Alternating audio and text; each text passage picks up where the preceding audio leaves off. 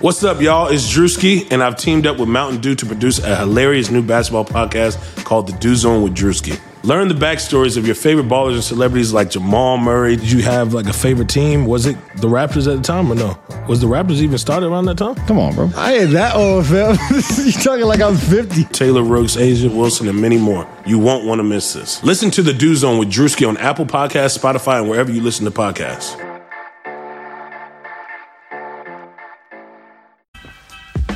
The bass line out. Uh huh. Go. Let it bump.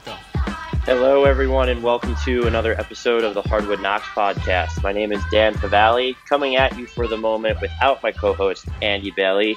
I am, however, super excited to be joined by the Ringers fully healthy Haley O'Shaughnessy. What's up? How are you? I are no you longer doing? have strep throat. that is much fantastic. better. That means that Much, much fine. better. Um, we're glad to hear you're feeling better. I also have to say, I'm not. I'm like on mountain time right now, and I'm jealous of people like you who get to be on West Coast time all year, just of how early it is right now and everything you could get done. So I am. This uh, is the you should really be saying that during the season because the games, even like the West Coast games, like they start at seven thirty. So the latest game is like over by ten.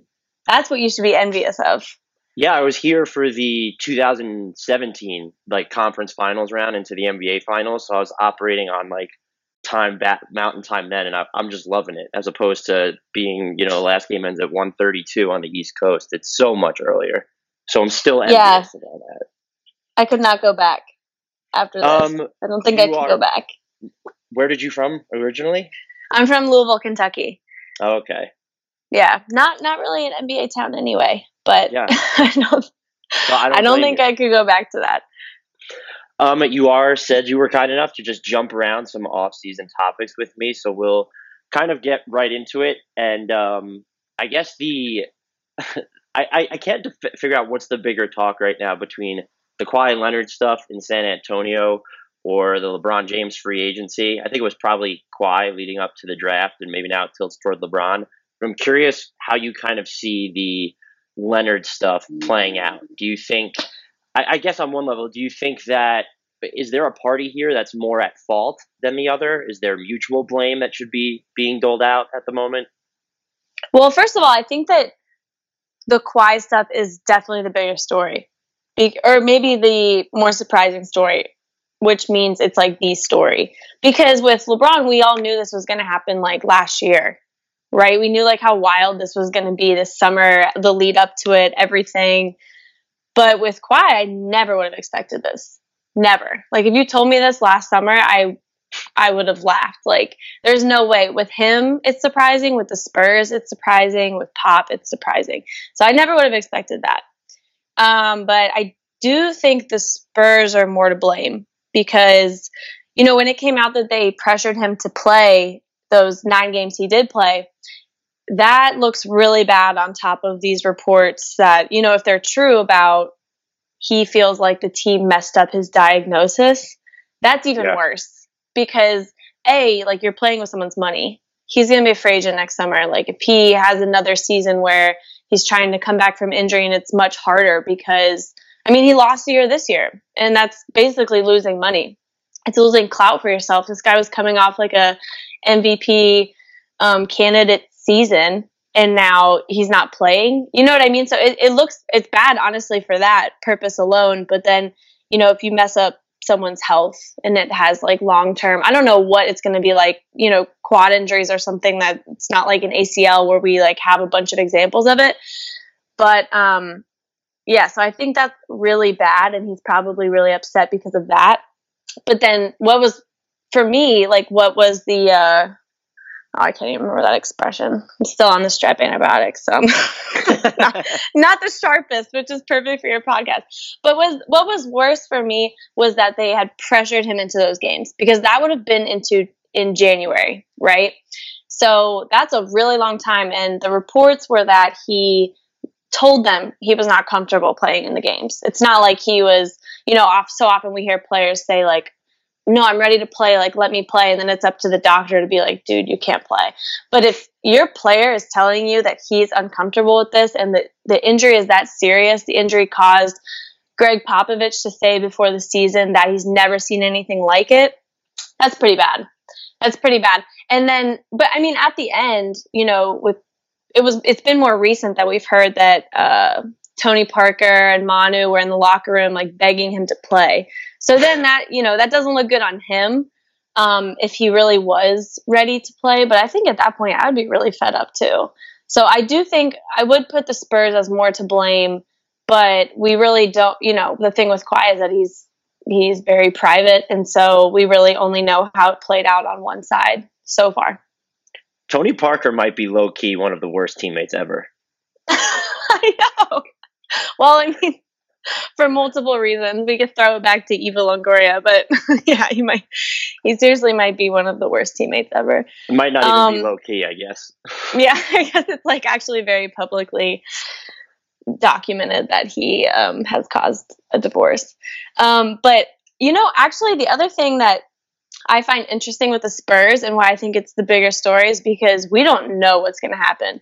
And, um, you know, you can say that with LeBron too, but, you know, either he's going to go or he's going to stay. But the thing with the Spurs and with Kawhi is that Popovich said last year, Lamarcus came up to him and was like, hey, I want to be dealt, like, send me somewhere else. This isn't working out. And he said that, he, I mean, basically, obviously, they told him no. They were like, no, you should, like, stick it out and, and try with us again. And a lot of times when, um, well, it's seeming now more and more that when players are asking to be traded, even if they don't just have one year on their contract, that, um, you know, the front office is like obliging, or at least it's coming out more than I can ever remember recently. And so if the Spurs are a team that said no, and also Pop said that he it was the first time anyone had ever asked him for a trade in like what 22 years. It was like the first time anyone had ever done that. So now this is happening the summer after. So I'm very interested to see, you know, is it is it really that bad? Because if you're an organization that maybe has a you know one time history, but still a history of not um, you know, honoring that request, then and and then you know you're so resentful towards this player that you do it anyway. That's what's interesting to me.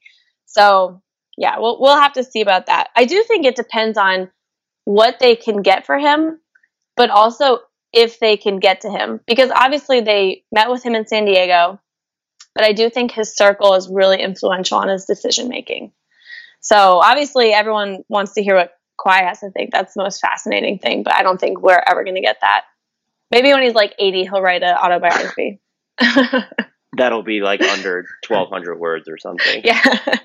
It'll be a short essay. It'll be like a Players Tribune, like eight paragraph autobiography. I can't wait. Now, do you? I get so. This is a two part question. If you are the Spurs, would you give him the designated veteran extension, knowing with what's going on with the quad injury that he only played in nine games? And then do you have kind of a it's so hard to pick, but do you have a gut feeling pick of how this is going to end? Do you think he'll be in San Antonio to start next season? Do you think he'll be somewhere else? Uh, well, I think that those both play in with each other. I think that if they're going to if they're going to trade him, I don't think they're going to set him up for more money. Um, but yeah, I think he's going to be traded because it just feels like it's at a point where if they don't think that he's going to, you know, be able to flip and say, okay, I'm going to give this another chance. I'm going to try to get along with you guys. And it just really seems like he's not. Then no, I, I can't see that being on the table because I really think Pop is the kind of coach and, you know, just person who wants to leave something behind and if you look at the Spurs right now, like what are you leaving behind? Seriously, like Lamarcus yeah. ain't it. You know, it was supposed to be Kawhi. It was, it was, it really was. Last, I mean, in the playoffs, it was like Manu saved them. you know what I mean? Like twice. So I, I think he's really uncomfortable with the, the prospect of, you know, having to retire soon. He probably wants to retire after, you know, everything that happened this year in his personal life. And I think that he might even be more inclined to do a trade because of that. Because, you know, a lot of the talks are like maybe Brandon Ingram, a pick from the Lakers. Those are those are promising things to, you know, toward the future to leave behind. So I do think that I honestly I really do think that he's gonna wind up getting traded. Wow, I'm I'm surprised that I can't find more people who don't think he's going to get traded. Is just kind of where I'm at because I, I just have a feeling, but I I'm wrong on all this stuff all the time that, he, that he'll still be on the Spurs next season. I, I just Mhm. maybe it's just a stubborn gut feeling, but Mhm. if if they're going to move him, are you of the mind that it's okay to be uh, for entertainment purposes? It's cool if they're petty and say they're not going to trade him to a Western Conference team, but objectively, do you think that's kind of a stupid stance for them to take? Well, I mean, it depends. I guess it, it's like a, it's an even. It has to be a good balance of this is what's most worth it for us. Like I cannot see them trading him to the fucking Lakers unless they get a haul. Like there's no way. But I don't know if I mean Western Conference team. I don't know. Like send him to the Kings and we'll never hear about him ever again. You know what I mean? So it's just like it it depends on the team. Well, I guess then he's a free agent, so we we would. But I think that they probably are more focused on the return than necessarily where they're sending him. Um, uh, and who knows? I guess it, does seem like they would get more coming from a team in the West, but I, I mean, you could make the argument. Some teams in the East. I'm trying to think about what a good trade would be. I don't know. Have you thought about that at all? Yeah, I've thought a lot about the packages. Um, I think Philly and Boston can probably offer better deals than Los Angeles can, even if, if they're all going to put, let's say, their best foot, realistic foot forward. I would think the Lakers rank third. I just, I'm kind of. You said Philly and Boston. Yeah, would be the two teams I'd pick. Why would Boston ever want to do that? I've heard that so many times. Why would they ever want to do that? This guy, we don't even know how, like, if he can play the same. We don't know, like, what his medical situation is. You know, he Can was like the cleared same by the Spurs Irving a doctor. little bit though, or Hayward? Like, Well, so the thing about the thing about Kyrie is this is really funny because I'm not a professional athlete and like this it's gonna come off like really like narcissistic, but or not narcissistic. indulge Dude. it. We're all An- about the antibiotics. But I actually had two plates in my arm and I had like eight screws. And which is what was bothering him, right? And I all through college like, you know, I'd play sports and they would get so inflamed. And it was like so bad that I couldn't you can't lift the same weights on either side. Like there's certain things that you know, it's just you're cut off from. You can't do them anymore. And it's like things that you don't even think you would need like they're in my arm. You don't even think you would need your arm like for athletically and it would still hurt like, you know, running, everything. So then I got them taken out. And it's amazing. It's been a world of difference. Like there's it's so much better. It's like it never even happened. So if he's if it's truthfully that it was just getting inflamed because of that, yeah, I have complete confidence because then it's not that type of knee issue anymore. Granted, it was in the beginning, but if it's really because it was getting inflamed because of the um, hardware that was in his knee, in and around his knee, then actually I really do think that's not necessarily like an injury thing per se. I think it's just something that he had to take care of um, to to fully recover from the injury in the first place. So I would actually I would argue that he is a more safe bet or safer bet than is. I th- I think I, well one it said my takeaways from that are one you definitely have a higher threshold for pain than I do. Two, I, think I would kind of agree with you and uh, w- about Irving being more of a sure thing to we can't even say recapture his form because it, he wasn't crapping the bed before he right. went on the injury Right. list. I oh, is this think, not a cussing podcast? Do we not cuss here?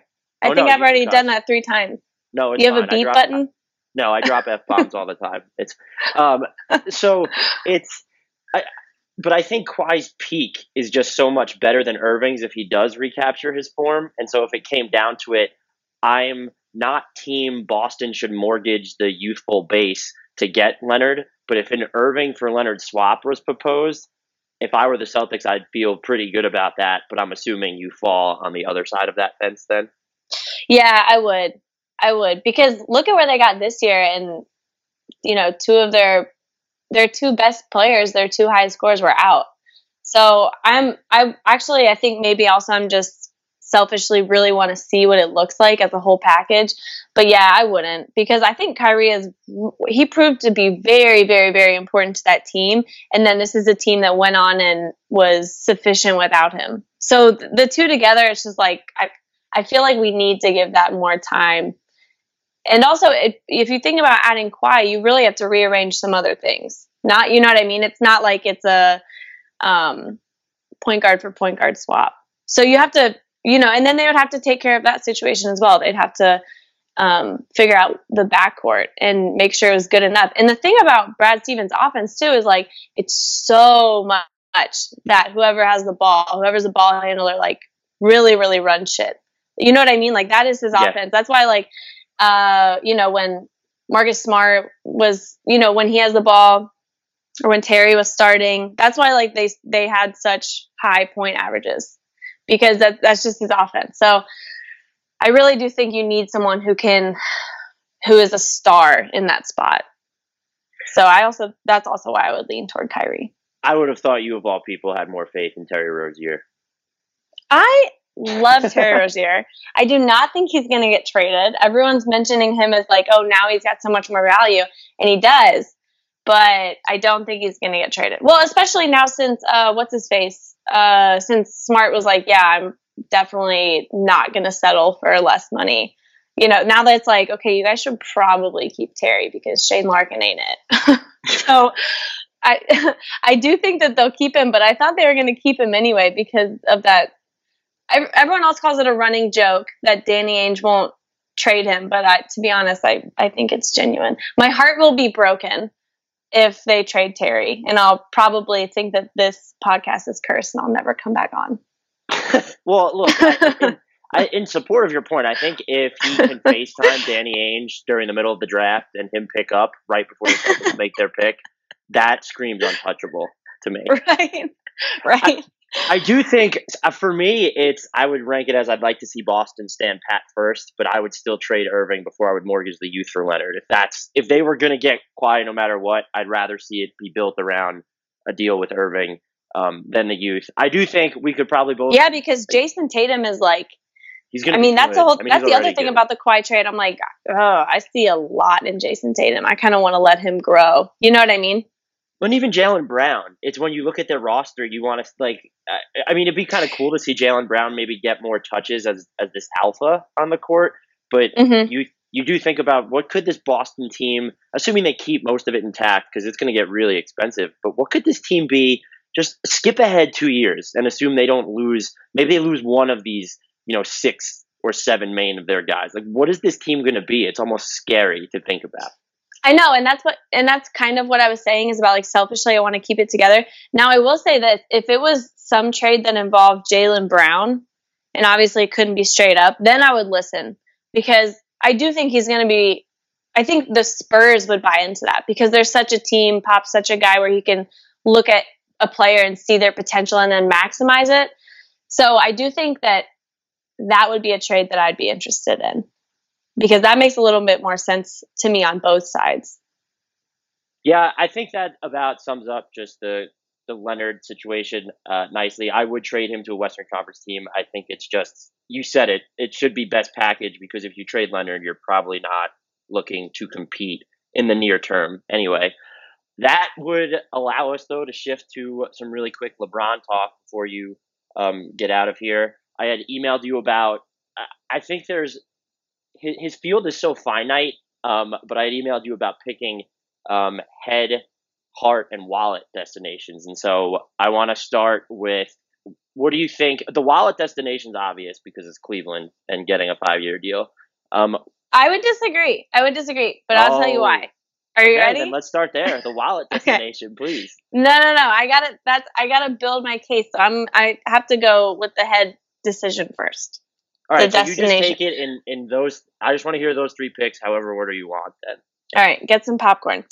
If he makes the decision with his head, it's the Rockets. It has to be the Rockets. They're the most pre-made team set up to tear down Golden State. They're like a frozen burrito. He goes there like it's done, or it's it's his best chance of getting it done, I should say. They're the closest sure thing to a ring in, in the immediate future, next season. If he makes the decision with his heart, the easy answer here is Cleveland. Because, you know, I, I don't even have to explain that. But there's so much bad blood between him and Dan Gilbert, actually, that maybe that isn't the decision he'd make with his heart anyway. I'm not sure anymore. and and you know, actually, I think that the destination he'd make with his heart might have more to do now with his family because he said, okay. "I'm making this decision." Also for my family and like they're the ones I'm going to listen to too. And so that also plays into my wallet destination. Both are probably now both are LA because the son is looking at schools there. Um, and LA is a trade destination. It's one of the cities that guys always want to go to. But to be honest, I don't think that's what's most appealing about them this summer. I think it's the fact that they can create so much cap space.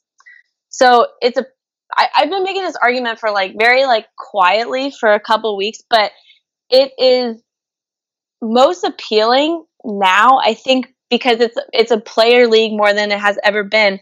And I really think that the opportunity for players to recruit each other and team up makes whatever location a destination so much more, like so much more than it has ever been. I, actually, I was saying that on our Ringer Slack about Brooklyn in 2019. Like they'll have so much cap space that it's a blank ca- canvas, and their recruiting pitch can literally be, "Dude, we can sign whatever other friend, high caliber guy that you're close with." And so, circling back to LeBron and the wallet decision, I think it's LA because what his own wallet, yeah, it'd be Cleveland, of course, but I'm looking at their wallet, and they actually have enough to set him up more more so obviously than the Rockets. Um, and I I don't subscribe to the thought that he would take a pay cut to go to the Rockets. Like that would have to be a, a Chris Paul, Clint Capela, Magic situation. But I that's why I and that's also why I think LA is most likely. I really do.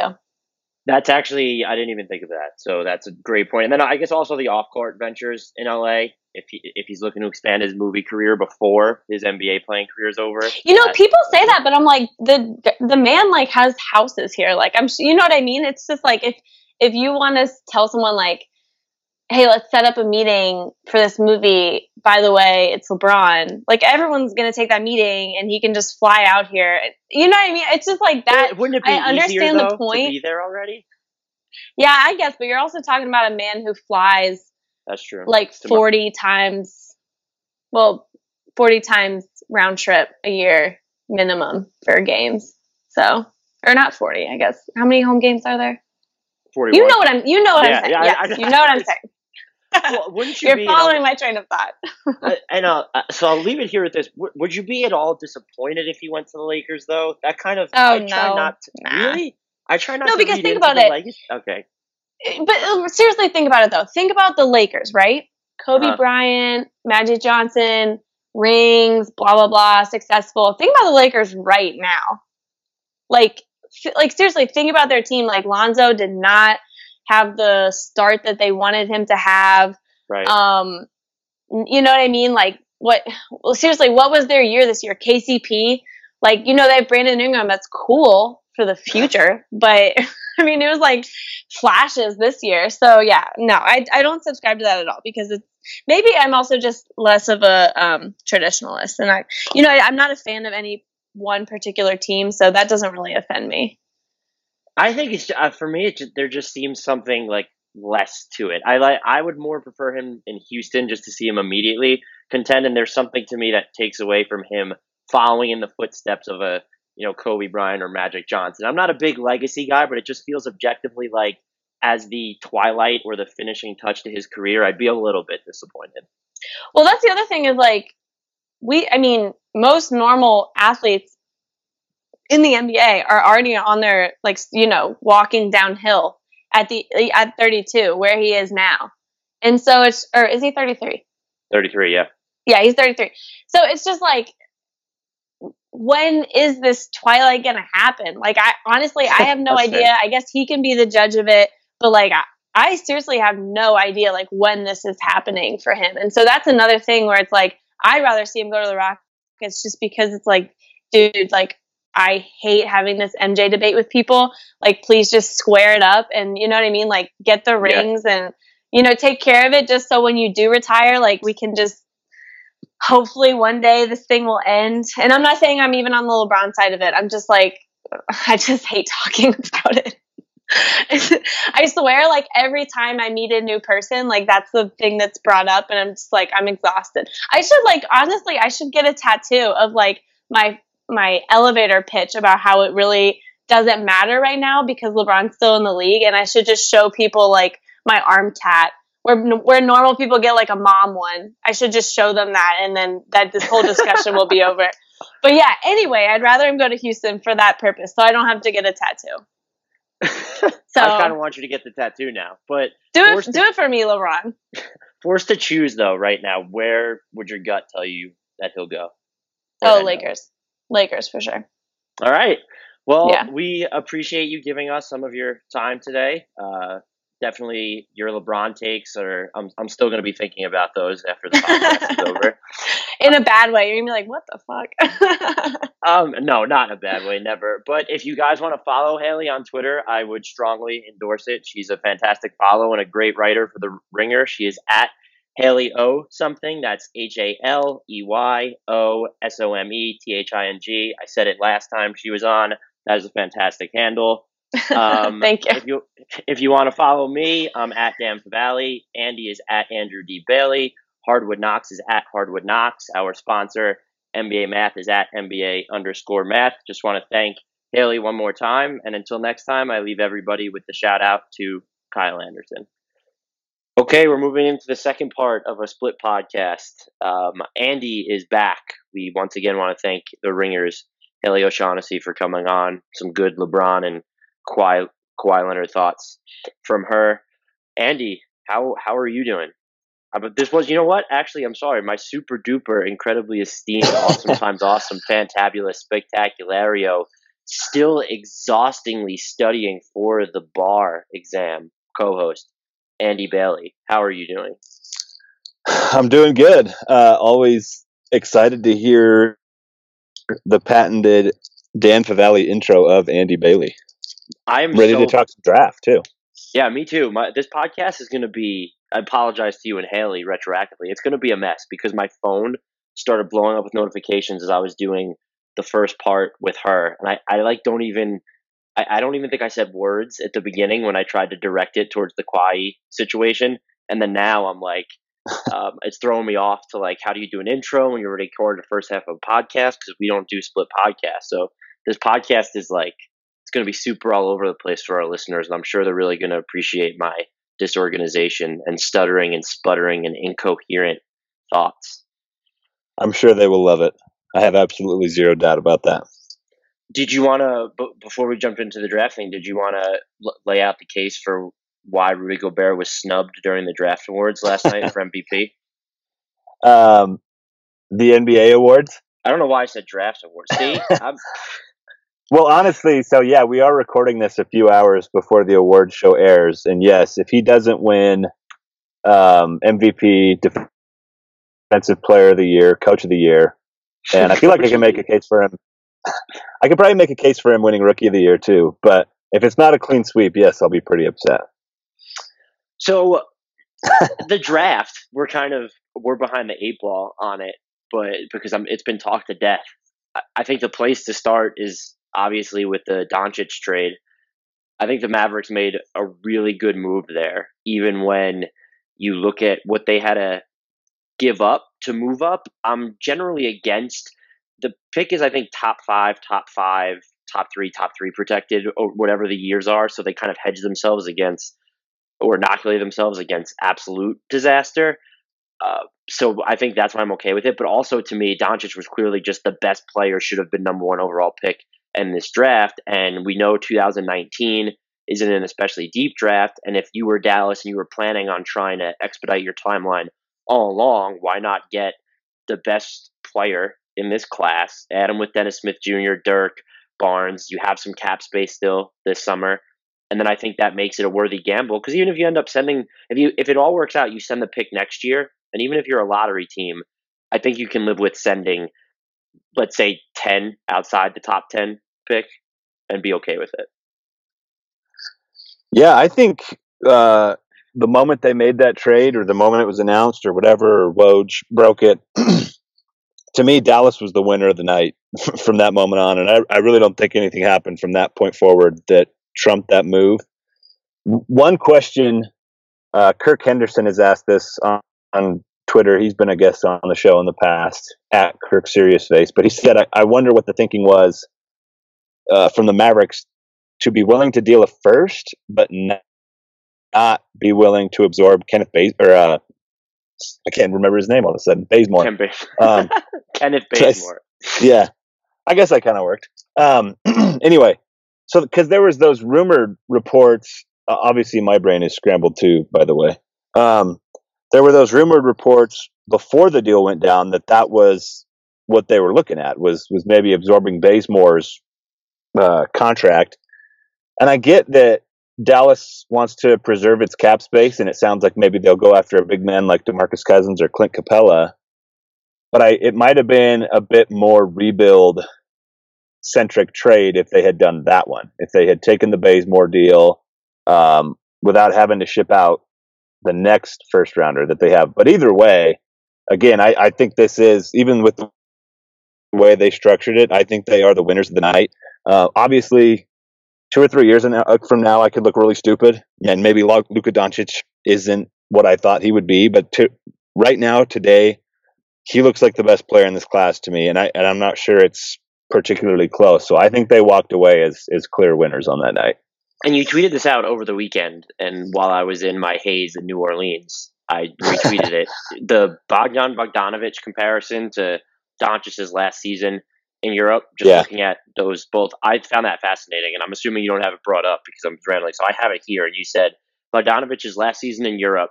You tweeted. I need to. Uh, I need to clarify that before you uh, Go ahead. Read it because I accidentally left out the fact that those are per 36 numbers. Per 36 minutes at a lower level than Luka Doncic. Age 24 for Bogdanovic, and this is per 36, as Andy said. 19.2 points, 5.1 assists, 4.7 rebounds, 1.5 steals, 62.1 uh, true shooting percentage, 19.1 PER. Doncic's last season in Europe, age 19, 20.3 points per 36 minutes, 6.5 assists, 7.6 rebounds, 1.6 steals, 59.2 true shooting percentage, 22.8 PER. And I would probably hazard, I'm not sure if you saw this, but that Doncic's usage rate was appreciably higher than That's a good in his last season. I'm going to look that up while you're talking. Uh, and again, it's like you said, we could all it could prove to be wrong with Doncic I, I just don't, you know, I, I don't, I think he's going to be really, really good. And another kind of, and Bazemore, that was a good point by you because the the Bazemore stuff, he could have actually helped the Mavericks win now, as opposed to Wesley Matthews, who's coming back from his leg injury. I get that Matthews is an expiring contract. Maybe that suggests the Mavericks want to have more flexibility in the coming years, looking at 2019 free agency, or maybe it suggests that they want to move him in a trade where they're maybe taking back long term money, but for a better player than Kent Bazemore. Perhaps they just view that someone better is going to become available. I found that fascinating too when I was listening to, uh, was it Woj's podcast or Lowe's podcast, whoever said it. But I found that fascinating too that they were, I don't know if the phrasing would be keen on, but they preferred this package to the one that involved them not forfeiting this this high of a pick uh, in exchange for taking on Bazemore. If they do sign one of those big guys, by the way, uh, Bogdanovic's usage in his last season was I, almost identical to Doncic's this year. Well, props to him.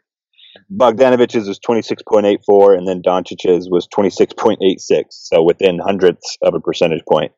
Um, but yeah, that comparison is super interesting because uh, by the second half of the season, you could probably make an argument that Bogdanovich was Sacramento's best offensive player. I, think it's probably between him and Buddy Hield. He was really, really solid. And so Luka, five years younger, already posting better numbers in a in a similar similar situation. Although, like I said, I, I do think that the Spanish ACB is better than the Turkish BSL, which I was surprised to see how many supporters of the Turkish BSL were following me on Twitter.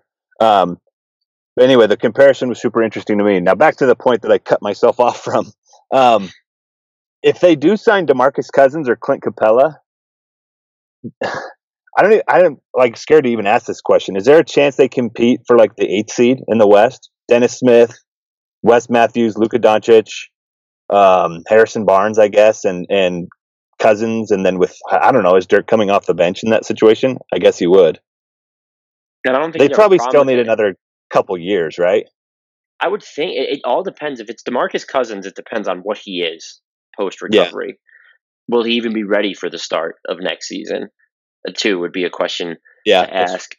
Uh, Clint Capela, I just can't. I can't picture them getting him. Why would the Rockets not match anything that's thrown at Clint Capela this year? I get that he's not worth yeah, a max deal, but I'd be shocked if they didn't match it. Is there any chance? Does LeBron going to Houston make it less likely that Capela would be back? Even though the If LeBron to Houston thing, I think is kind of it's it's going less likely by the day. and they thought they could just plug in any average Joe at center at that point, or maybe you want to even roll with, because in that scenario, you LeBron has to play off the ball more, use him as the roll man more.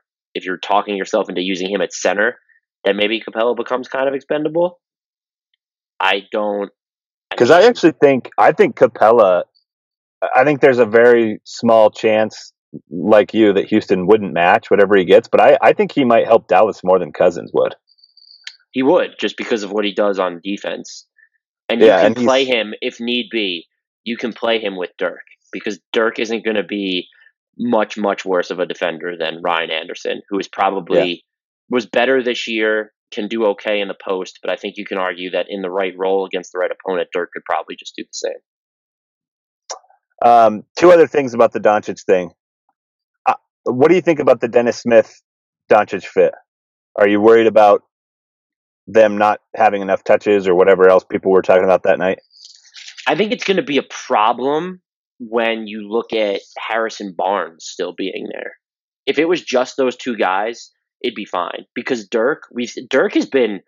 We talked about Vince Carter being. We've done this on the pod before. Yeah. Being probably the best Dirk is in the ultimate. history, transitioning from stardom to role player duty. I think Dirk is now officially the greatest of Yeah. all time when it came to that. And He's so you don't. Yeah. you don't you don't worry about him. But Barnes is different because he signed in Dallas to have a bigger role. He did play kind of the he was fourth, fifth wheel at times in in Golden State, so he's not unaccustomed to that type of usage. But at the same time, he's someone that you look to put on the ball as well. I would think, especially as Doncic and Smith are learning. I think Doncic will be fine working off the ball for the most part. I don't know what you do with Dennis Smith if he doesn't have his jumper honed in, other than try and run him off cuts and maybe try and get him in some alley oop situations. Yeah, I think there'll be a little bit of sorting out to do, but It helps that both I've- Smith and Doncic are playmakers. yeah, It would. Well, if and I Barnes can improve his passing, then maybe it's easier. I think a lot of Mavericks writers have rightfully pointed out that Rick Carlisle has been play, playing up to three point guards at once, and that's something that we talked about during the season too. That lineup where they had Devin Harris at Small the three. forward. So Yeah. yeah, this this Dallas team is accustomed to playing multiple playmakers, so I think it'll work from that standpoint. And the other thing I thought about right on draft night was Luka Doncic looked really good off the ball when he was playing for Slovenia and he was alongside Goran Dragic. That worked super well. Now Dragic is a better shooter than Dennis Smith. So like you said, I think a lot of it probably depends on how much his jumper develops between last season and this next one. But for the most part, I'm not super worried about the fit. Now the other thing I had about this was uh, this is just real quick. Did you see the video? And I, I had totally forgotten about this game. But did you see the video surface of him as a 17 year old playing against Oklahoma City in the preseason? No, I forgot It about that too. Yeah, I, I mean, I remember Real Madrid playing um, the Thunder, but this was before Doncic was was super on the radar. I think I had heard of him at that point, but I really latched on after EuroBasket the next summer. Um, but somebody found the video of him, or, or they just took some video from that game, and he looks very comfortable and very natural playing against the Oklahoma City Thunder. There's even a clip of him guarding Russell Westbrook one on one, and he more than holds his ground. Um, and this is as a 17 year old kid. So that was another thing that I, I mean, that just really got me excited. I, I, like I said, I think there's a chance that I've overhyped him, that we've overhyped him, that the media's overhyped him, and maybe he's not as good as I think he'll be. But the more I read and the more I watch, and, and I've been doing this with him for like a year, uh, I just think he's going to be really good. I, I'm I'm totally with you on everything you said, and I did. I have to look up that video now because I haven't seen it. I, No, I and think I- it was a. I think it was a I'm good trying trade. to find the box score even. Right. It was a good trade. It, it was a calculated risk. There's definitely a risk involved, but I think it's a risk that you can justify taking in hindsight, almost irrespective of the outcome. So Doncic came off the bench in that game. Um, 17 years old again. He only played 18 minutes. He was one of five from the field, but he had five boards and four assists in 18 minutes against the Thunder. And Real Madrid beat the Thunder 142 137 in overtime. So I'm next excited. time, next time somebody wants to argue with me on Twitter about the NCAA being better than these professional teams from Spain, I'm I'm so interested to see what happens in Dallas with it, and it's also now it's going to be interesting to see what happens in Atlanta with Trae Young, because yeah, because those two are going to be you- those two are going to be attached to each other for a while now. Right, and because even if you think if they thought Doncic wasn't the guy, the consensus pick would have been there Jaren Jackson Jr., who a lot of people thought was the second best player in this draft, and so you essentially pass on both those guys to go with Trae Young and that future pick. Obviously, and even even Mo Bamba was starting to get a lot of buzz in like the you know two or three weeks leading up to the draft. that so yeah, they- that, that- his fit They with John obviously Collins- have his fit with. John Collins would have been interesting, and I'm just yeah, Trae Young might have is been he's kind of weird. he's already coming in. He was coming in with enough pressure just because a lot of people had soured on his stock. His shooting slashes over his final few weeks at Oklahoma were terrible.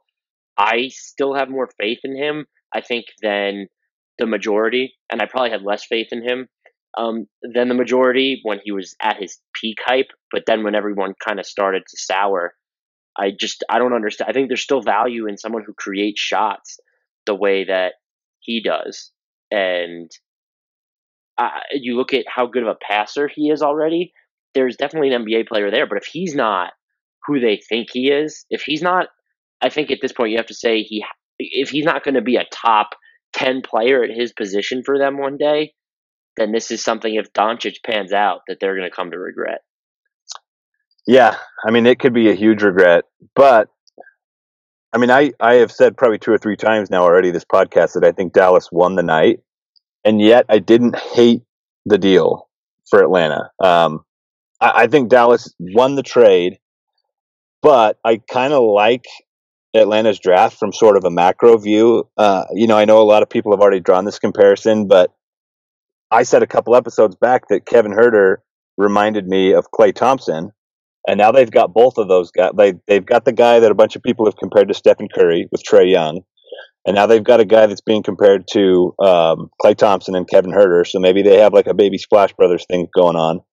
And then a pick that kind of surprised me, but the more I looked into it, the more I liked it was Omari Spellman at the end of the first round. And I don't even know if he'll play much this coming year, but that's another guy who can shoot threes.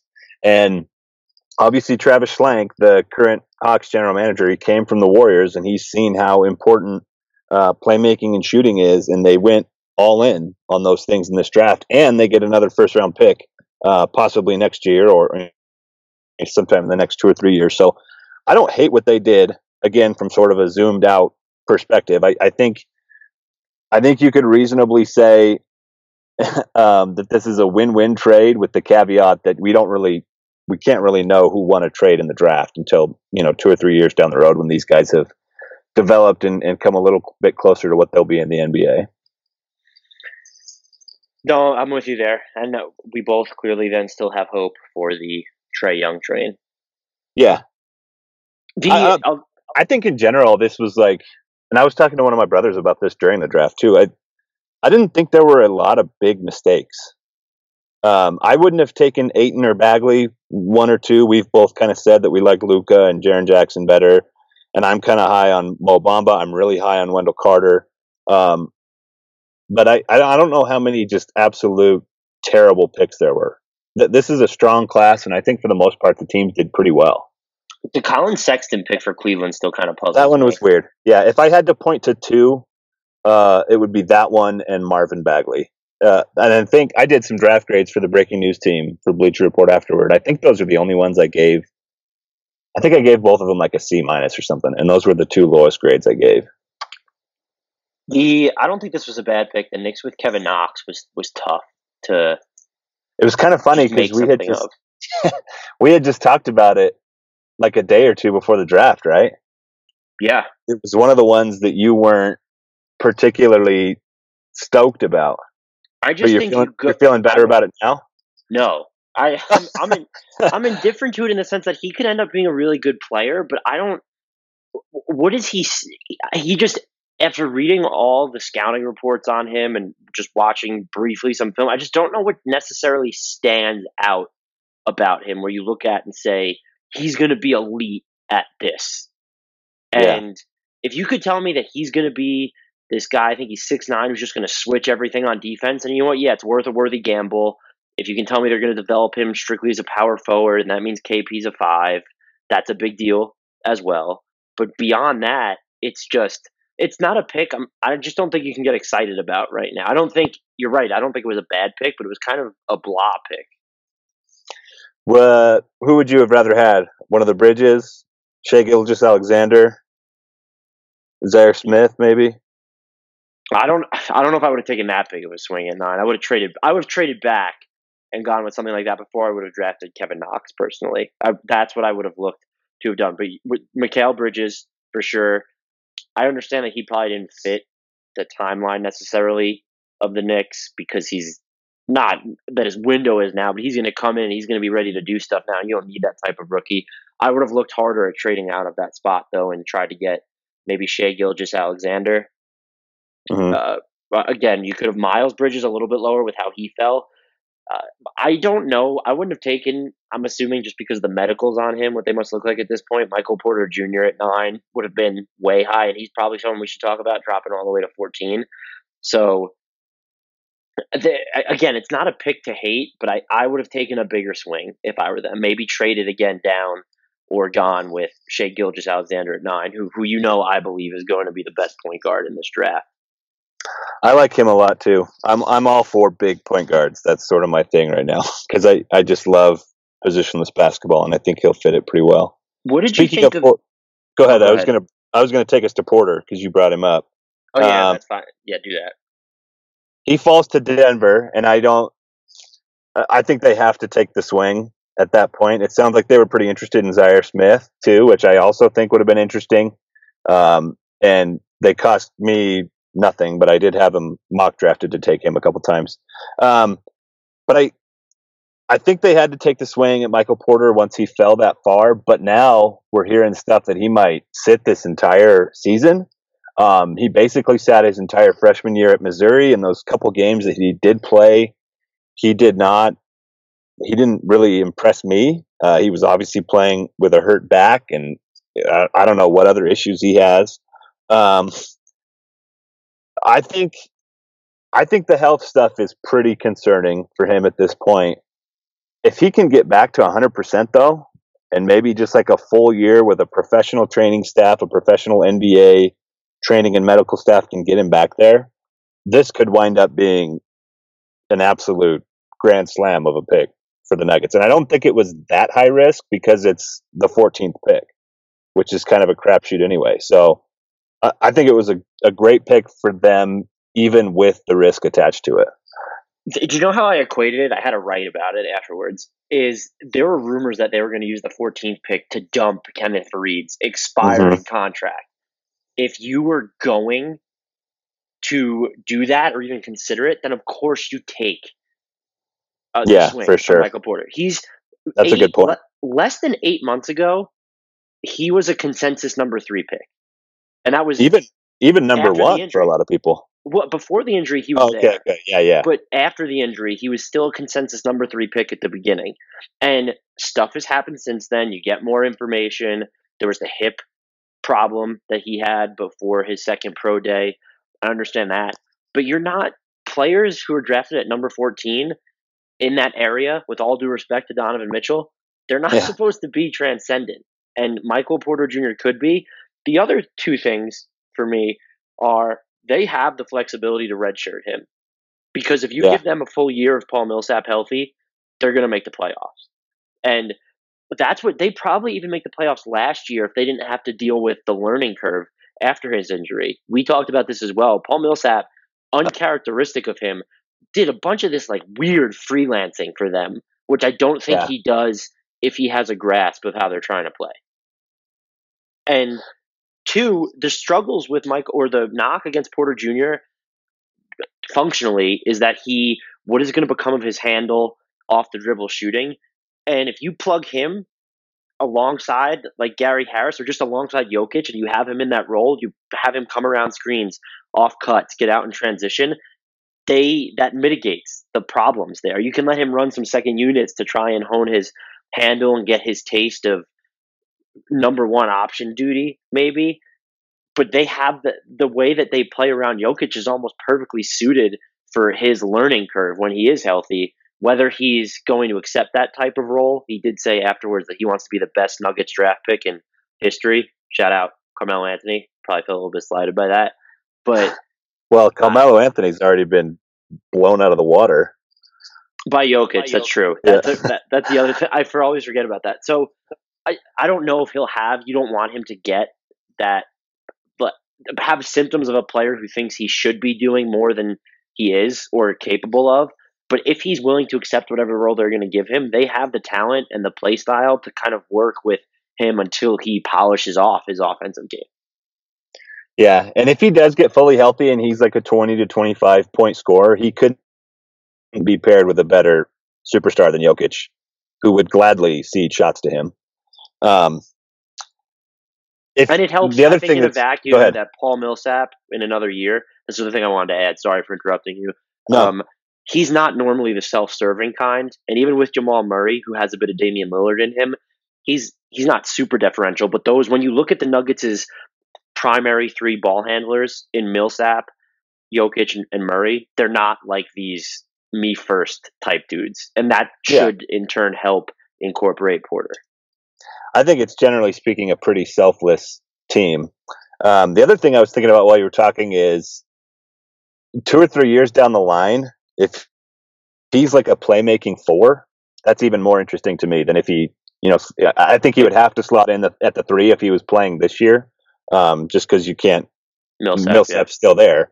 Um, but if they let Millsap go when his contract's over and, and Porter develops into what he's supposed to be, some of the best minutes that Jokic has played in his career is when he's got Danilo Gallinari next to him, who we obviously didn't have this season. But when he is uh, paired with a guy at the four who can create a little bit and who can shoot, um, Denver's offense just becomes ridiculously dynamic. So that duo, uh, and and like you said, flanked by Gary Harris and Jamal Murray and whoever they would slot in at the three at that point, that's that has the potential to be a very very scary team. What did what did you think about the Sixers trading M- Mikal Bridges? It was borderline mean with the way Yeah. that it unfolded, but it was I, I don't I still don't even know what to make of it. Is who's taking? I guess it's a good trade because you get that Miami Heat pick. I'm almost wondering because Zhaire Smith is more of a project. Does it kind of tip their hand about how they view this summer? Because now you have that pick, which is going to be super valuable in trade talks uh, because that also might be the year in 2021 when the NBA abolishes the one and done rule. So you're going to be the team that has that pick is going to be picking from presumably or possibly the incoming high school seniors as well as those collegiate freshmen. That's going to that could then up be the super deep draft. And then it also says to go with Mikal Bridges seemed like he did everything they needed. And to go with Smith to say to go with more of a project, it only makes sense if you think that the rookie that you're getting, no matter who he is, isn't going to be playing a substantial role on your team since you're going to be chasing a title where you're going to have more established options in place. I like the trade a lot, actually. Um, from a sentimental perspective, like you said, it was borderline mean. Um, I was surprised when I heard it just because we'd heard for so long. It, it's just such a perfect match for Mikal Bridges and the 76ers. His mom works in the HR department. He went to Villanova. He grew up in Philadelphia. It was just like this storybook um, circumstance, and it played out. And then suddenly it was just no longer the case. So, from that perspective, it was weird. Um, the actual basketball sense of the trade, I I loved it to be honest with you. Um, it seemed like somebody somebody said something like it's it was a very Sam Hinkie type move, and I, I agree with that. Like you said, they get a first round pick out of it, and I think they have a guy who has really really high upside in uh, Zhaire Smith. He I don't know if you saw this. I think I tweeted this on draft night or maybe the next day. His college numbers in a lot of categories were better than Markelle Fultz, who was Philly's number one pick last season. Um, and college basketball reference has only been tracking box plus minus since the 2010 11 season. But there are only nine freshmen in that span who had a higher box plus minus than Zhaire Smith. That's Anthony Davis, Karl-Anthony Towns, Jaren Jackson, Joel Embiid, Nerlens Noel, Wendell Carter, Cody Zeller, Lonzo Ball, and Marcus Smart. Wow. That's it. Um, he is a monster defender. I, have seen some video. Um, gosh, I wish I could. I always, I, I always call out people's tweets on our podcast, and I just have like no recollection of who tweeted it out. But somebody was doing a thread of video of him playing defense, and he is lights out um, defensively. And I think he he's got some good playmaking in his game. His usage was much much lower than Fultz's uh, was at Washington but he topped him comfortably in box plus minus, true shooting percentage, um, rebounding percentage, block percentage, steal percentage.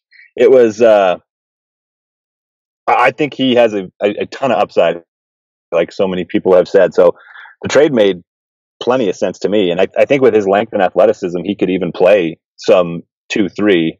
Um, he's not going to play. I think Mikal Bridges was more of a three, four type of guy, so you can't play him up as much as Bridges could. But he's, I, I think he can still play some positionless basketball with him. Yeah, he's going to guard positions one through three pretty easily. I think at the next level. Yeah, I it was. Totally more, I just think it might have been telltale of their thinking for this summer by going with it. And it's Brett Brown. That was a very not head coach move. It was very like executive forward thinking driven. Even mm-hmm. if it's mm-hmm. not, even if it's not about putting Smith in place for the future, about keeping that pick, you're still saying I want to do something with this pick this summer. So uh, it was the Suns assume most of the risk here because they get an NBA ready prospect with Bridges, but that kind of says, or to me at least signals, hey, we want to compete now, uh, or be more competitive now, and we're going to go out in free agency and maybe try and sign some veterans, and, hope that we can show progress, uh, results driven progress this year, and that'll be something to monitor for them because that 2021 pick could be super valuable. Not even just because of the draft, but you look at where Miami's position is going to be uh, two drafts from now. Mm-hmm.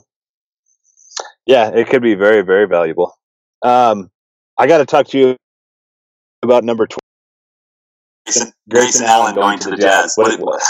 I was torn on it when they announced it. I remember even thinking, like, as we were leading up to it, I just kept thinking, thinking uh, don't let it be Grayson Allen.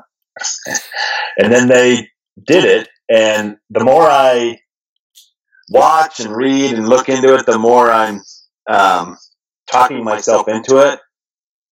And, I, and I'm not really sure who behind him I would have just loved to have instead of him. But at the same time, I still was a little bit uncertain uh, when they called his name that night or when Woj uh, tweeted it out. What are you? Are you? You're like you're with it now. I don't know where I am. That's why I'm asking you. I want to know what you think about it. I, I honestly, um, I go back and forth. Like he can shoot, he can create a little bit. I think he can play either guard spot. There are very real concerns about his defense, which is uh, it's kind of hard to get on the floor if you're playing for Quin Snyder and you don't play defense. Um, so I'm, I'm kind of all over the place, and I was just curious to know what you thought about it. I don't know how he's going to be in the NBA, but I think the a lot of the stuff that he does and, and people hate him for, he always looked like a guy who played really hard. And Mhm. if he's going to hit threes and then at least compete on the defensive end, I, I- there'll be a spot that he the Jazz might be able to make something out of him. I don't think it was a risk to take him there, particularly when you look at some of their best options were or best fit prospects were already off the board. Yeah, that was the thing. As I was like digesting it afterward, I, I kept looking at who was taken after him, and I'm not sure there's anybody that that I thought, man, they should have had him. Like I was pretty high on Dzanan Musa coming into the draft, um, but other, I don't, I don't know if there's a single guy within like 15 picks after that. De'Anthony Melton, I think, might have been interesting, and he fell way further than I thought he was going to. But like I said, there was nobody after him that I just thought, man, I wish they would have gotten him. Yeah, even why would you take a flyer on, on Robert Williams when you have Rudy Gobert? Yeah, yeah. I mean, he pretty much Gobert eliminated like any big man from consideration. I think if Allen's going to be anything at the NBA level, the Jazz are probably one of the situations you look at and say this is where he would have ended up playing. If we're again, Yeah. if, if we're coming back from the future and saying Grayson Allen's going to be a good NBA player, you might guess four or five teams he would have ended up on, and I think the Jazz would have been one of them.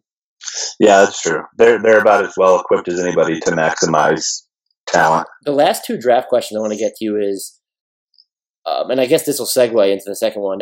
Did the Spurs get the steal of the draft in Lonnie Walker at number 18?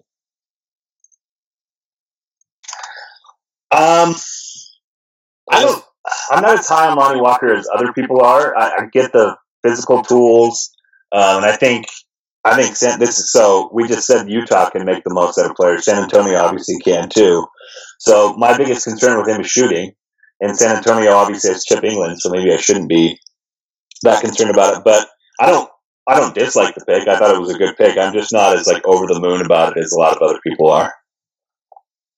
I think just because it's the Spurs and he kind of fills a need that they should have, just athleticism on the wings. Yeah, I could because Walker was projected to go in some mocks the top ten at points, and to get him at eighteen is big. Mhm. Another name to obviously throw here. We talked about Porter already. Could end up being a steal. Uh, Robert Williams to the Celtics at number twenty-seven, I believe, is almost just like really. He Yeah. to them. He was supposed. A lot of people had him going. Most didn't have him getting past the Wizards at fifteen. he uh i remember watching texas a&m in the ncaa tournament this year. I was doing some stuff for bleacher report and he i think maybe more than anybody else really made me like look up from what i was working on and just watch. Because his athleticism is crazy. It like jumps off the screen. When he would get the ball and go up to dunk or go grab a rebound or do anything really it looked like he was being shot off the floor with a cannon or something. Um, he is an incredible athlete, and I think it's the kind of player that Boston could very much use. I mean, Al Horford's obviously amazing, and Aron Baynes filled a role for them this season, but neither one of those. I mean, I, I shouldn't say Horford isn't a rim protector because he is, but he's. Uh, Robert Williams has a chance to be like an explosive type of rim protector, kind of like everybody's made this comparison, but DeAndre Jordan, um, just more along the lines of those shot blocking, rim running centers that that you know so many teams covet right now. We should probably also pour one out for Mitchell Robinson's NBA career since he ended up with the Knicks. Did you see the video of him um, taking one dribble from the opposite three point line and then dunking it? I didn't see that video. Somebody was posting it, and I can't decide if I think it's a travel or not. But he's with a trainer. And he's obviously being instructed to do this, but he starts from the opposite three point line. He dribbles the ball way out in front of himself, and he takes a ton of steps between that and recovering this dribble. Um, so I, I honestly don't even know if it's travel, but then he picks up the ball and takes two steps and dunk it, dunks it. So I mean, he really is starting at the opposite three point line and ending with a dunk with only one dribble in between. Uh, and just the fact that I have to think about whether or not it's a travel, that still makes it super impressive to me. I just don't. I don't know how they're going to groom him. Maybe he'll get some PT since Kristaps might not play next season, but that's going to be. I would not have wanted him to end up there. Yeah, that's not the ideal situation, but he is still intriguing to me. Uh, I think it was Jonathan Givony, uh, Draft Express, was with Woj like a day or two before the draft, and he was talking about, you know, just a year ago, Mitchell Robinson was going head to head with guys like Ayton Yeah, and Wendell Carter and Bamba, and he was like holding his own and sometimes outplaying them. So to get him at 36, regardless of what New York can do with him, that's that seems like a steal. Um, like you said, there's probably other situations where his he's more likely to meet his potential, but um, I don't know. Do you think there's any hope for? Now you got me thinking about the Knicks generally, this new front office and coaching staff and all this. It, it, you're still not excited about their ability to develop players. I'm not. It's more of a let, let's see. Got to see it to believe it. Neil Keenan will Yeah. be a good bellwether for that. Yeah, Do you have what's your rookie of the year pick right now? Maybe is there like a fit that you really like? Is it just Doncic? Is it just Ayton? um, I think it might be hard for Doncic to get rookie of the year, only because I don't know how much of the Dallas offense he will be allowed to monopolize. yeah. This is a tough call because, like I said earlier, there's a lot of players in this draft I like, and I think there's a lot of players who could get a decent amount of playing time this coming season. Um, Ayton, I think, will obviously be in the conversation. He's going to play a ton, and I think he's going to get a lot of shots. And um, I think Doncic will be in the conversation. I, I could see his stat line being somewhere around like 13, 14 points, six rebounds, six assists. And that'll be really good. But I think some guys like Ayton, who's maybe averaging 18, is going to look better to people just because it's more points. Um, I think Trae Young, That was the one I was going to say. especially if they get rid of Dennis Schroeder, Yep. he's going to have a ton of shots. Um, so he'll certainly be in the conversation. De- depending on what happens with Bobby Portis is still under contract with the Bulls, right? Yeah. I was going to say Wendell Carter's a sleeper, but it might be hard for him to get minutes as long as Bobby Portis is there. But I, I think there's a bunch of guys up and down this draft I could see putting up numbers. Do you have a sleeper? If they if the Spurs trade Kawhi Leonard, Lonnie Walker's my immediate sleeper pick. That's a good call. Um, sleepers. It's tough because like I like both the Clippers rookies. You know I love Shea, Gilgis Alexander. I just don't know. They they still kind of have those win now aspirations. I don't know if they, either of them will get enough. Him or Jerome Robinson will get enough playing time to be in the conversation. It is cool. I think you could probably look at almost. I mean, there's a scenario like what if Michael Porter Jr. is healthy, just blows us out of the water. You could just make, talk yourself into Yeah. giving every lottery pick a chance, basically. And maybe Yeah, Jaren Jackson Jr. probably not. I don't know how they're going to use him in Memphis right away. Yeah, I was going to say the only ones I couldn't really see in the lottery, like no case swords, probably Sexton. Oh yeah, Um, maybe that's about it. Miles Bridges is one I was thinking could be a sleeper. Charlotte could maybe use a little bit more offense alongside Kemba Walker, and then if they blow it up, then he's obviously in a better position to take shots. Um, yeah, so it's going to be really interesting. If I had to pick right now, I'm just going to go ahead and say Doncic. I think I'm going to go with Trae Young. He's, I mean, if they get rid of Schroeder, he's going to shoot it a lot. Uh, here's hoping then. Um, yeah. but now, so segueing away from the draft, Shams Charania at Yahoo Sports reported that the Nuggets are declining Jokic's team option as we expected, and that they're going to sign him to the max five year, 146, but 147 million dollar deal. I this is the right move, and I think we need to remind people just how good that Jokic is. So since he has entered the NBA, these are his average ranks in these catch-all metri- metrics. In NBA math, total points added, his average ranks since entering the NBA, number 11. PER, 10. Value over replacement player, VORP, 12th. Real plus minus wins, RPM wins, 14th. So those those are the four that I looked at. Um, they're among players who logged at least 2,000 total minutes uh, since he debuted in 2015, 2016, which is That's a very small benchmark. We're talking about three seasons, so 2,000 minutes is very small, a very small sample size. That he's rated as a top 15 player by those catch-all met- metrics over a over a three-year span. This isn't even a one-year span. Is I, just needs to end the conversation. This, this dude is a superstar. Yeah. Can you guess how many players to have more wins over replacement player than him over the last two seasons? I would so say just basically since he's been the even though they dicked around with him a little bit last season, he's, this is basically the stretch that he's been the starting center for the Wait, can we pause for a minute because you just used the phrase "dicked around," which is the closest you've come to cursing on this podcast, and it just made my life.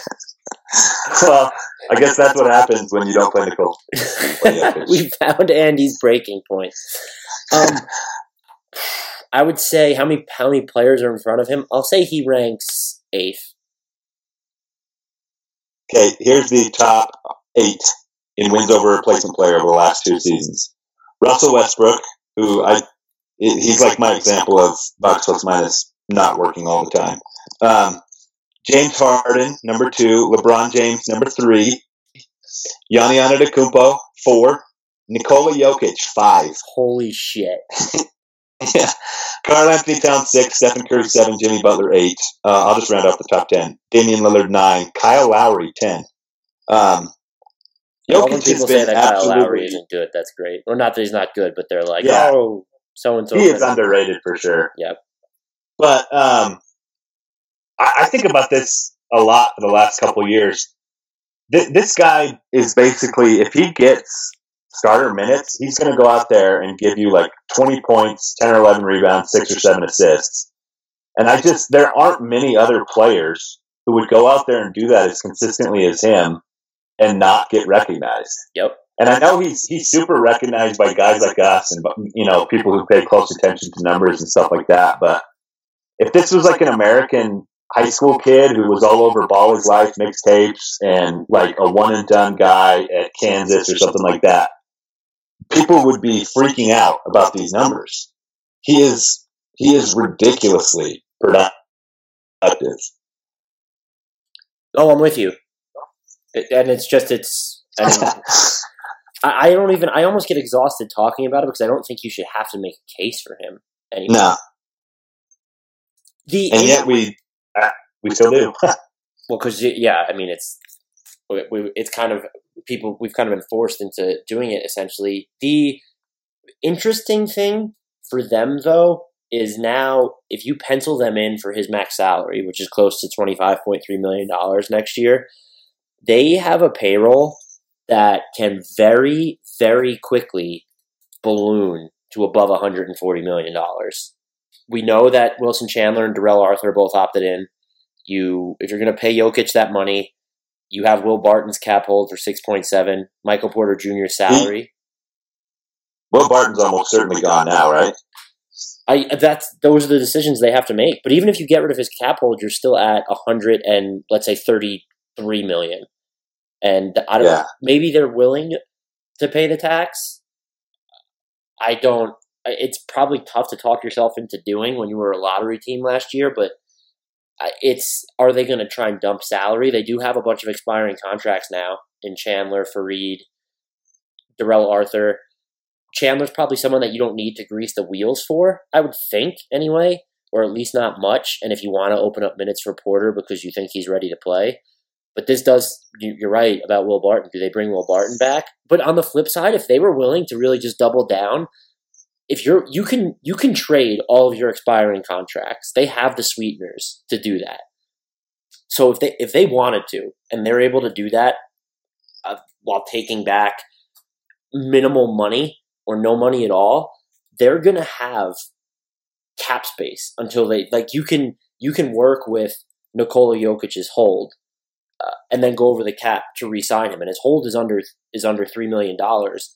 So you can just essentially if you got rid of all those expiring contracts, you can get to 15 plus million dollars in cap space if you want to and then go over it to resign Jo- Jokic once you do that but then then you're just you're into the tax and never coming back hyperbole but And there's there's so little cap space available for those kind of moves too, and they're not the only team that's going to be trying to get off salary Well, I would think that they could get, they might be able to get off.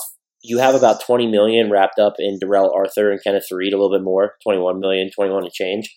You might be able to get that money off to Atlanta if you gave them enough, or maybe maybe even the Bulls if they resign and not signing free agents. Like those are expiring contracts. If you're willing to give it any compensation, then you're not going to give up Porter Jr., but maybe a future pick and one of your your youngsters that you're not as committed to, Trey Lyles, Malik Beasley. I just wonder how many other teams will be calling Atlanta with the same idea. Who's given them more than that, though? Let's say a future first round pick and then Beasley or Lyles. Who's given them more than that? I don't know off the top of my head. I just I I, I just keep thinking there's going to be so little cap space. Um, I mean, it certainly should be something that Atlanta would be interested in, especially since they've come out and said we're willing to do this this summer. Um, but yeah, if they could, if they could figure out a way to get some cap space this summer, and they do like find teams that are willing to take on those contracts, that's super interesting. And they have a Uh, path to doing it next year, I should say, because you have Faried, Arthur, Chandler coming off the books, and Millsap Yeah. deal is a team option. But it's just harder It's- when you have Jokic making close to thirty million dollars. That's true. Did you see Bobby Marks tweet about uh, Will Barton earlier today? It was like right after the Jokic news. Um,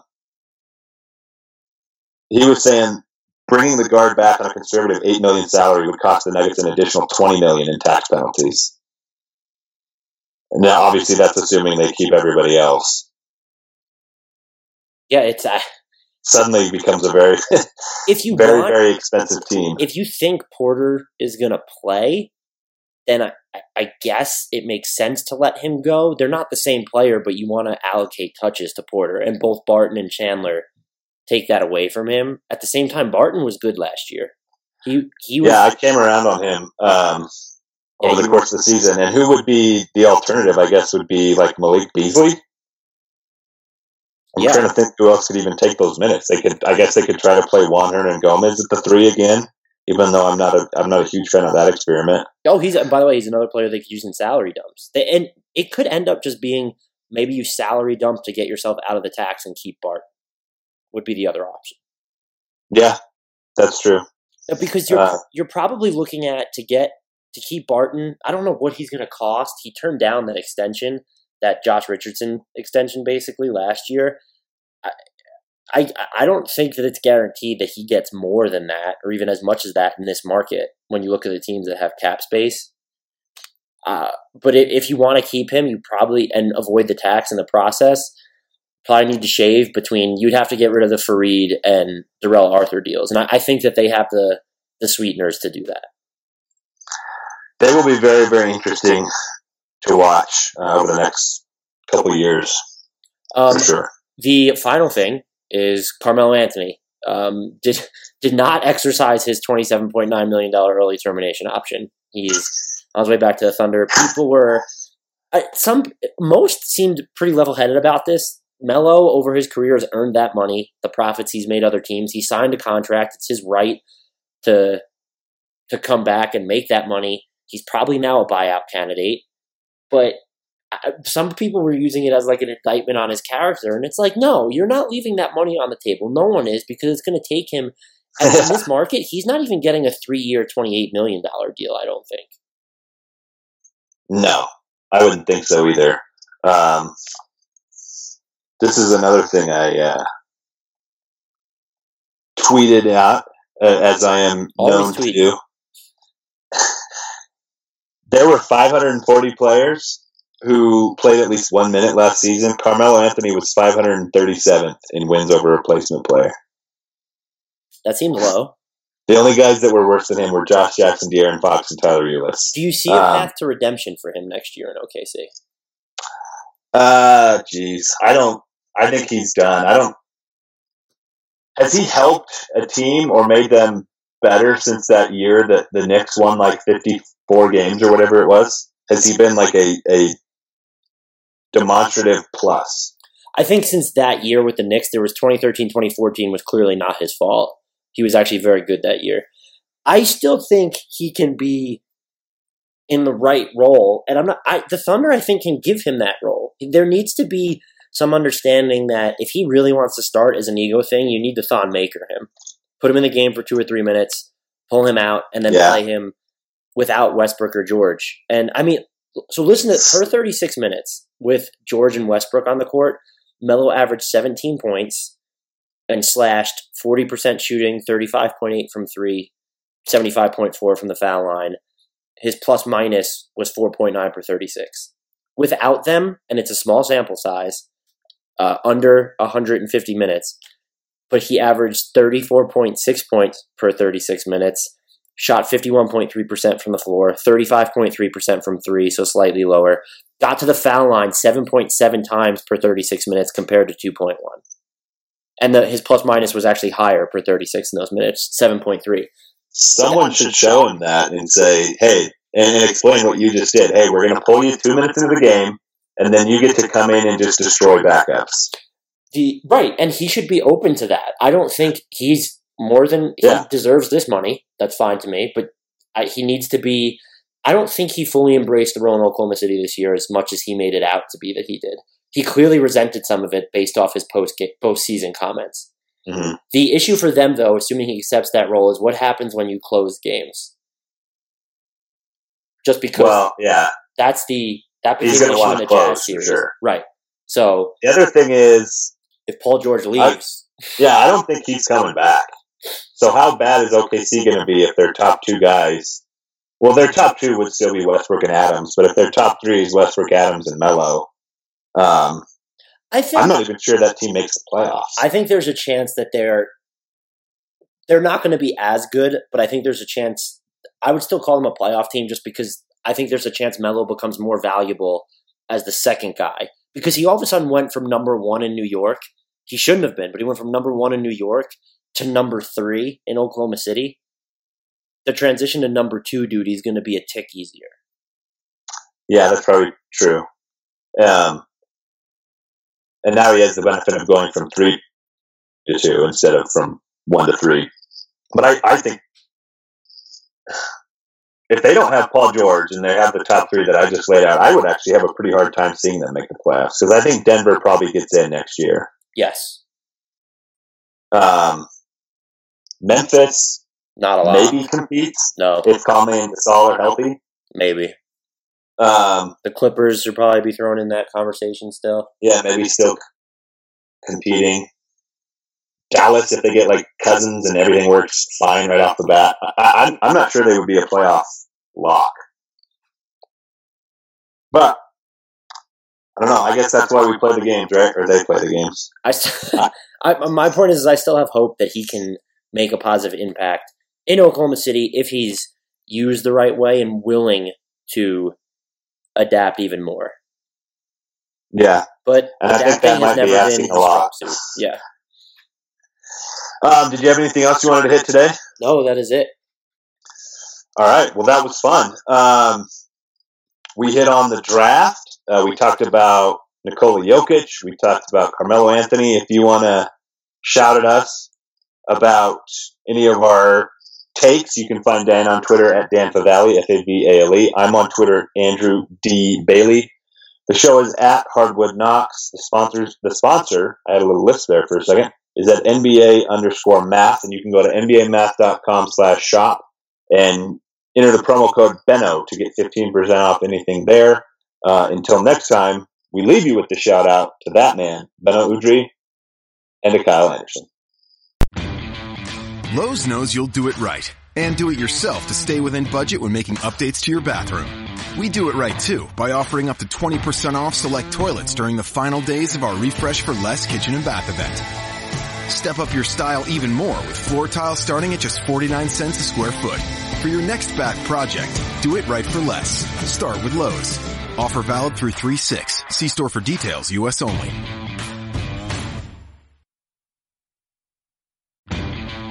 Lowe's knows you'll do it right and do it yourself to stay within budget when making updates to your bathroom. We do it right too by offering up to 20% off select toilets during the final days of our Refresh for Less kitchen and bath event. Step up your style even more with floor tiles starting at just 49 cents a square foot. For your next back project, do it right for less. Start with Lowe's. Offer valid through 3-6. See store for details, U.S. only. Sugar Ray Leonard, Roberto Duran, Marvelous Marvin Hagler, and Thomas Hearns. Legends, whose four-way rivalry defined one of the greatest eras in boxing history. Relive their decade of dominance in the new Showtime sports documentary, The Kings, a four-part series premiering Sunday, June 6th, only on Showtime.